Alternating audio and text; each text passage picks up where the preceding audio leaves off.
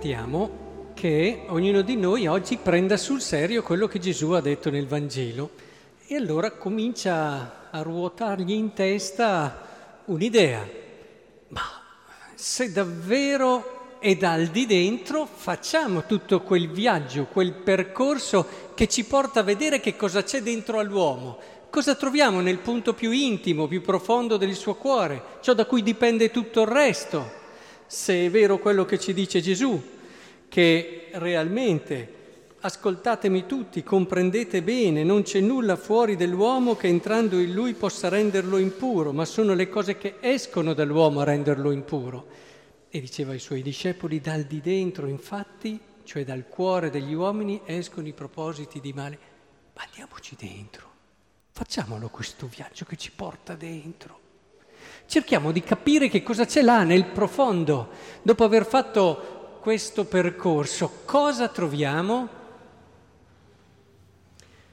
Se leggiamo in modo spirituale, facciamo una lettura spirituale di tutte le, le letture di oggi, della parola di Dio di oggi, credo che la risposta sia molto chiara ed evidente.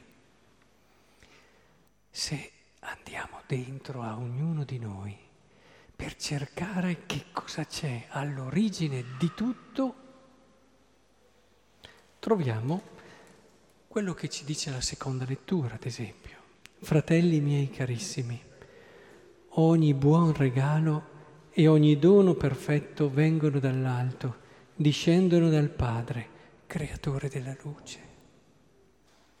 Alla fine di questo percorso siamo quasi sorpresi, non so, pensiamo di trovare chissà che cosa, invece troviamo il dono. Se scendiamo nel profondo del nostro cuore, noi troviamo il dono. Troviamo che il mistero, la verità più grande del nostro essere, ciò che ci fa essere qui adesso, ciò che è ragione profonda di tutta la nostra vita, è il dono di Dio, il suo regalo. E allora comprendiamo che, accidenti, ma allora è proprio così. Io che ho sempre visto i comandamenti come qualcosa che insomma mi toglie qualcosa, mi limita, mi priva un po' di libertà, eccetera, se stiamo a quello che ci dice la prima lettura, quando dice ascolta le leggi, le norme che io vi insegno affinché le mettiate in pratica, perché viviate. Attenzione, c'è un primo legame. La legge non perché tu devi obbedirmi, ma la legge perché tu viva. Si collega la legge a quello che sono nell'intimo, nel profondo del mio cuore. Ed entriate in possesso della terra che il Signore, Dio dei vostri padri, sta per darvi. E qui si fa un passaggio ancora più importante. La legge di Dio, i comandamenti sono legati non solo a ciò che io sono, ma come conseguenza anche alla mia speranza. La terra che Dio vorrà darvi era la speranza, il futuro che era nella promessa di Dio. Quindi vivere la legge di Dio è un qualcosa che ci interpella nella parte più intima e profonda del nostro essere. Se io mi comporto bene, capisco sempre meglio chi sono, vivo sempre meglio come persona la mia verità, sto meglio sono più felice, sono più contento. Ecco, il demonio nel suo lavoro costante crea una frattura tra questa e quello, tra la legge e quello che io so di essere, di dover essere. Tanto che la legge, quando viene staccata dalla sua verità, da ciò che l'ha spinta, da ciò che l'ha animata, da ciò che l'ha in un qualche modo ispirata, ecco che allora confonde, confonde. Pensate al primo peccato e non potrete mangiare di quell'albero della conoscenza del bene e del male. Il demonio, il serpente cosa ha fatto? Ha staccato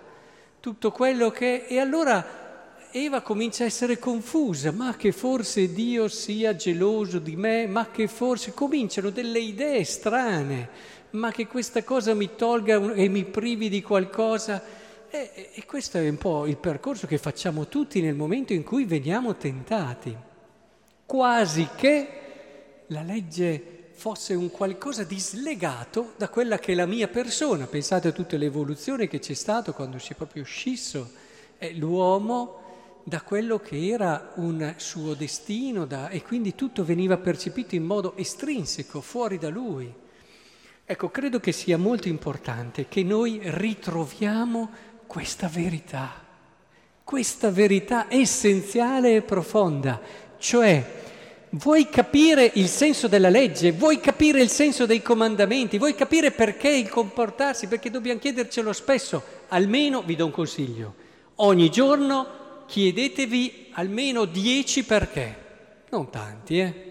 Dieci perché. Segnatevi alla fine della giornata solo tre, oggi è andata male, solo cinque, un po' meglio. Dieci perché io faccio questa cosa. Siamo talmente abituati a fare le cose, ma chiediamocelo perché, ma un perché non superficiale. E se per caso non riuscite a dare una risposta, non è un fallimento, anzi, consideratelo come un qualcosa in più. Non è un venire a meno, ma è proprio un qualcosa in più. Bene, allora io scavo, io voglio andare a vedere e se vado a vedere trovo il dono. Se vado sotto, se scavo, se non mi fermo ai primi risultati, vado ancora più giù, io trovo il dono. All'inizio di tutto c'è il dono di Dio. E c'è una verità grande.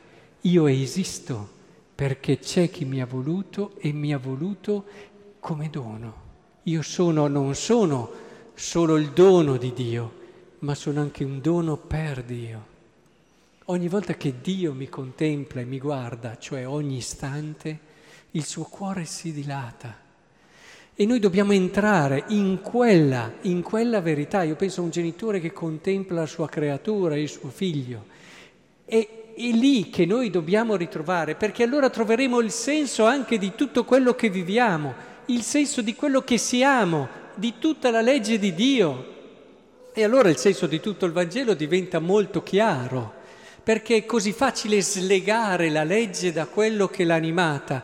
Questi qui sì, i farisei cominciavano ad avere tante leggi, dire, leggi minori, ma che però diventavano un qualcosa che condizionava e alla fine perdevi il senso che aveva originato quella legge lì, come succede tante volte.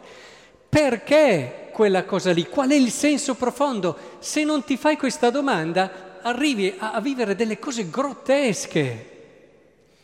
È un po' come, abbiamo pochi bambini, però quelli che ci sono, se io vi dicessi prendete quel fiore lì, allora tu sei entusiasta, sei, ti piace quel fiore, no? stai facendo una bella passeggiata con i tuoi genitori e vedi un fiore che ha dei colori, meraviglioso, e dici è bellissimo, lo voglio per me, lo prendi, lo stacchi e te lo porti.